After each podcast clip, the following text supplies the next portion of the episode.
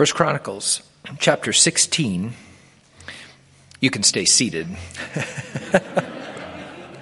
That's where we are today. If you don't want to turn back there, uh, the passage that, that David read for us. The books of uh, Samuel and Kings are written um, as more of a stark, uh, maybe political history of Israel. But Chronicles is written with a nod, a charitable nod, inspirational nod toward Israel's spiritual heritage and hope. So uh, the history is the same among those books, but the, the emphases are different. Uh, Chronicles, chapter 16. That's our text. Years ago, I heard or I read, I can't remember which, a statement that has stuck with me that says it is impossible to stay angry with someone for whom you regularly pray. You've heard that, most of you. It's impossible to remain angry or otherwise upset with a person for whom you faithfully pray. You may not believe that just on the surface of it if you never heard that before. But if you put it to the test, as I'm sure some of us here have, you will find it true. Uh, if we are upset with someone, and if we really want to get past it, and that is a key thing, that is important because some people don't want to get past that, being upset with somebody. Some people don't want to get over it because they like being upset. Their anger gives them an identity, uh, something to think about, something to talk about. That is the sad state of existence for some people, and it will chew them up over time. But some people do choose to live there, but nobody has to live there. If you want rid of anger held against someone else, if you will choose to pray regularly, let's say daily, for that person, it doesn't have to be big long time you spend in prayer. Just pray briefly every day that God would bless them, keep them, protect them, if we will do that, God will replace the anger within us toward that person with love for that person because that's what God does when He is genuinely invited into human relationships. He replaces anger with love, His love, which makes it impossible to remain upset with that person. So try it on this week of Thanksgiving, particularly, if you're going to see family you don't normally see, try it. If you're sincere, if, if you genuinely want rid of your anger, you will find God will work in that way. Uh, it's a great thing to know as we enter into the holiday season. It is impossible to remain angry with a person for whom you pray. That is a truth that can be depended on. It's not in the Bible per se, but it's like Paul says, I think five times in the New Testament, that's a trustworthy saying that deserves full acceptance. It is a trustworthy saying. Uh, here's another one on our theme for today. Here's another one. The practice of giving thanks calms chaos within us.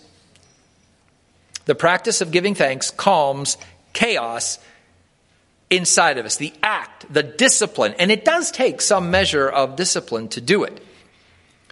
But the act of consistently expressing thanks to God calms the chaos that tends to creep into our lives and into our souls and our thoughts. Why? Why does it do it? What is it about Thanksgiving that does that? It's not magic. It's not psychology. It's not because of the power of some mantra, you know. Thanksgiving calms chaos because the expression of gratitude to God actually resets our internal attentions. It does something within us, the way we are wired. Giving thanks also realigns our attitude and it recalibrates our reality. And since we live you and I, since we live day by day in a broken, sinful world, we all need our attitude aligned and our reality recalibrated. And we need it more often than we think. And we need it far more than just once a year in late November. This passage is taken from an account in Chronicles that provides a great example of a faithful person, a thankful person, and an unthankful person. Uh, and what those practices wound up doing in their lives. Okay? Um, here's the background that leads up to this text. Some of you know it, some of you don't. The Ark of the Covenant. That is Israel's holy box, if you will, meaning no disrespect. The Ark of the Covenant contained the Ten Commandments, Moses' staff, and some other things that symbolize God's presence in their midst. The Ark had, during King Saul's reign, been captured by the Philistines. But because God brought all sorts of tragedy to the Philistines while they housed it, they decided it might be a good idea to return it to Israel. So they loaded it on an ox cart and they sent it away. And the oxen pulled it back into Israel to the house of Abinadab. And it stayed there for 20 years. During that time, King Saul died. David became king. And after he takes Jerusalem as his capital, David decides to bring the ark there to Jerusalem. But because David and his compatriots did not do the appropriate research, the first attempt to bring the ark to Jerusalem did not go well, especially for a fellow named Uzzah. Instead of God's prescribed method of ark transport, which involved priests and poles through the rings on the side of the box, David used the Philistine method. He used an ox cart. And when the ox stumbled, scripture says, and the ark began to slide, this fellow Uzzah reached out his hand to steady the ark, and God struck him dead, and apparently very violently. One translator says Uzzah more or less exploded. Get that image in your mind, okay? Let me mention, just parenthetically, with regard to that, here is a great lesson in our dealing with God. It is true that God cares about the state of our hearts toward Him. God does care about our motives, quite a lot, in fact. But still, there's no excuse for our not doing due diligence. Okay? God, in His holiness, fully expects us to learn and then to do as He asks. Not only for His glory, but also for our own well being. God expects that of us. In other words, in God's economy, there is a right and there is a wrong way to do things. And those are God's to determine, not ours. And even the very best motive in the world does not erase that. As the Apostle Paul says in Ephesians 5, mature Christians are to live as children of light. How do you do that? He says we are to find out what pleases the Lord. David needed to find out how to move that box. He did not do it. And God, in his holiness,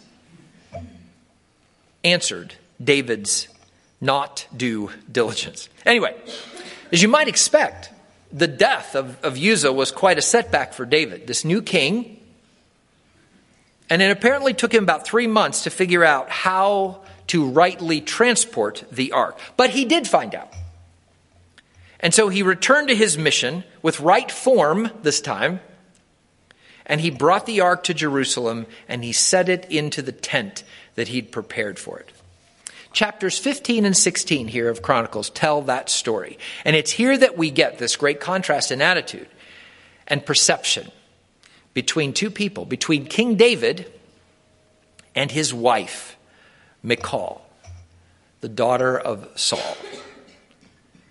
Um, here, at the restoration of the ark to Jerusalem, we see how David was just filled with joy and praise. He was, and genuinely so. But you know, David's life had not been easy. He did not have an easy life, it was downright chaotic at times. Think back to what you know about the life of King David. He was the youngest and the smallest of his family. You who are youngest and smallest, you know how that can go, right?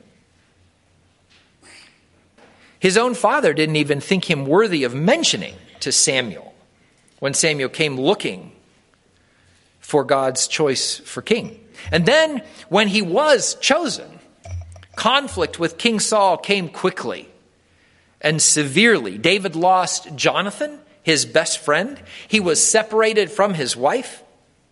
And he wound up living a big chunk of his life on the run. He was constantly fighting, constantly looking over his shoulder, always struggling, living in caves, living off of people's good graces around him. And then, when he finally does come into God's promise and becomes king, this tragedy with the ark happens.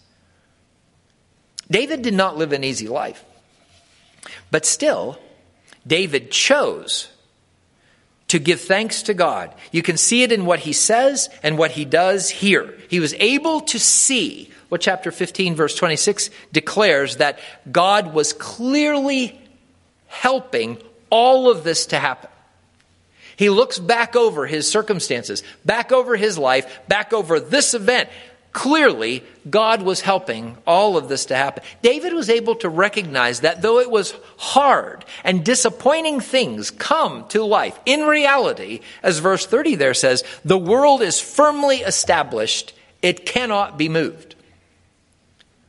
David embraced the fact that in spite of life's difficult twists and turns, just as we saw last Sunday, verse 31 there, the Lord reigns. He's the judge. The last word is His in all that there is. In that fact, he declares, starting in verse 30 there, the heavens and earth and oceans and fields and forests can all sing and celebrate and be at peace. And here's the thing if all of those parts of creation can respond that way, then how much more can you and I? How much more can the pinnacle of God's creation. David understood that. That's why he chose to give thanks and to worship both personally. And here at the end of chapter 16, he even organized corporate worship at the national level in response to God's goodness, to God's faithfulness. He assigns a team of Levites, priests, to lead corporate worship through prayer, thanksgiving, and praise. Because even though tragic and confusing times come, David knew that God was at work in his life, and David knew God was at work in his people, and he chose to respond with gratitude. And you know, even though he made tragic mistakes, David was loved by his people. And more importantly, he was loved by God, right? His heritage, David's heritage, is one of tremendous success and faith. And apart from Jesus, David is the premier example of a godly person, a godly leader. He's described as having a heart after God's own heart. And that's what the choice of gratitude did for David. But then, right by his side, David's wife, Michal. Her story ends so differently. Uh, now, there's no doubt that her life was hard too. Uh, it was truly chaotic and confusing at times, I'm sure. As the daughter of Saul, the first king of Israel, she was, she was given a position of great privilege. And she went on to marry the man she loved, David. I think, I think the story of Michal and David, I think, is the only time in the Bible where a, woman, a man is described as being loved by a woman like that. She got to marry him. But she quickly found herself torn between her father and her husband. She lived in this tension, insanely jealous of King David, or of David before he was king. King Saul tried to eliminate him over and over and over again. Michal saved David's life by de- deceiving her dad.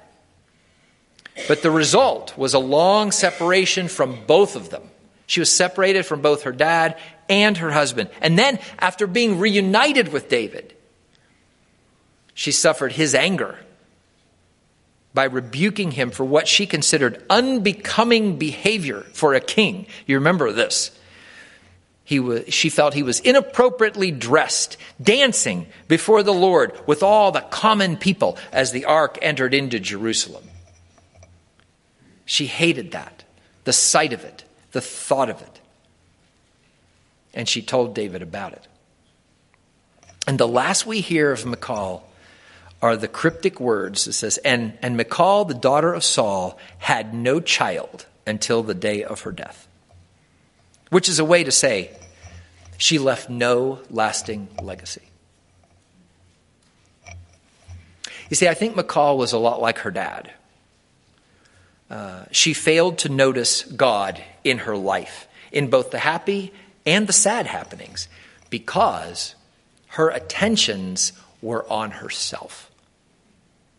Her attentions were always on herself. Some of the, the midrash of this passage expresses it well, I, I thought. To, to David, Michal essentially said, My father's house was superior to yours. In his house, no one would reveal as much as an arm or a leg. People were dignified. To which David responded, Your father's house sought its own honor and forsook the honor of heaven. My approach is absolutely the reverse. I forsake my own honor in favor of the honor of heaven. Which is actually the very reason God deposed Saul and exalted David.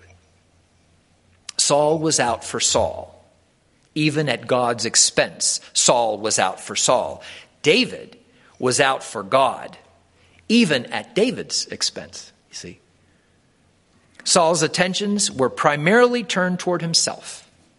David's attentions were primarily turned toward God. So even when he didn't understand, even when David didn't understand why things were the way they were in his life, David looked to God with gratitude. He expressed that gratitude. You see it here. You see it all through the Psalms that he wrote. In the midst of the hard things he was living, the Psalms are filled with gratitude to God.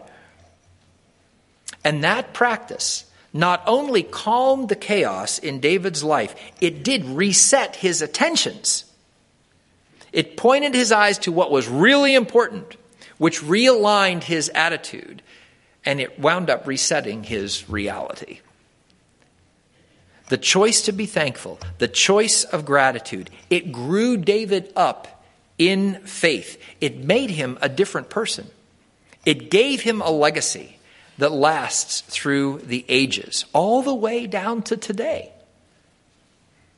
You can see David's mature heart for God in fact, in an event that occurred years after this. Of course, the, the whole saga of this, the ark began because they, they started taking the ark into battle with them, Israel did. Israel saw it as something like a lucky charm. And, and they subjected it to the risk of capture in order to win military victories. That's how it started. But years later, Absalom, David's own son, led a rebellion against his father as he aged. And to avoid civil war and for his own safety, David was forced to leave Jerusalem. And there was a high priest named Zadok. And he felt that David would be safer if the ark was with him. So Zadok removed it from Jerusalem and sent it with the king to accompany him. But David's reaction to the idea, that's what reveals his heart. David said to Zadok, Return the ark of God to the city. If I find favor in the eyes of the Lord, then he'll bring me back. And he will show me the ark in his dwelling place. But if he says, I do not want you, behold, here I am. Let him do to me as seems good in his eyes. You see, David felt it was his job as king to protect the ark. It wasn't the ark's job to protect him. The ark wasn't to be treated as a tool at his disposal. Reverence toward God comes first. And preserving the monarchy, that, takes second place. David was out for God, even at the expense of David. But the same cannot be said for Michal. Uh, her attention to, to herself, to her own place, to her own dignity, to her own rank, grew in her this critical heart, critical spirit. It grew in her loathing instead of love for those who did not prioritize those things. Even her husband. She despised him in her heart. Her attention to self precluded gratitude, since she felt she had little for which to be thankful. And so, in the end, attention to self over God gave her no legacy of faith in God's eyes and God's kingdom. And it gave her no legacy of family either. Uh, now, we don't know whether Michal had no children because she wound up being separated from David or because God prevented her divinely from, from conceiving. We're, we're not sure. But in either case, the consequence was Saul's line, the line of ingratitude and putting self before God. Saul's line ended. And David's line, the line of gratitude and humility before God, David's line carried on. And ironically, through Bathsheba and Solomon, their son. David's life shows us how the practice of giving thanks does calm chaos. It resets our internal attentions. It puts our attention on God and off of ourselves. And it aligns our attitude with God's concerns and priorities. And the practice of thanksgiving recalibrates our reality. It reminds us of what is truly important and what is not. And ultimately, as David's life, David's life shows us, a grateful heart over against a critical heart gives us a legacy of faith in the God to whom we give thanks. God uses gratitude to develop us and to mature us. Gratitude is God's milk and vegetables for the spirit, you know? It's not junk food. It's the stuff that really is good for us. Gratitude is God's vitamin for faith. And it brings order and sense to our souls. When upon life's billows you are tempest tossed, that's the first line from the hymn, Count Your Blessings. What's it mean? We sing it all the time. Well, not all the time, but we sing it from time to time. When upon life's billows, you are tempest tossed. Billows are strong winds, right? Tempests are dangerous storms. So it means when the strong winds of life toss us back and forth. Then the second line, when you're discouraged, thinking all is lost. That's easier, right? When we're feeling down and sad and even hopeless about what's happening in life. What, do, what are we to do? Count our blessings. Turn our attention to the good things God has done for us. Because remember, that's what blessing is it's something that we've received from God that is good. Count your blessings, name them, remember them.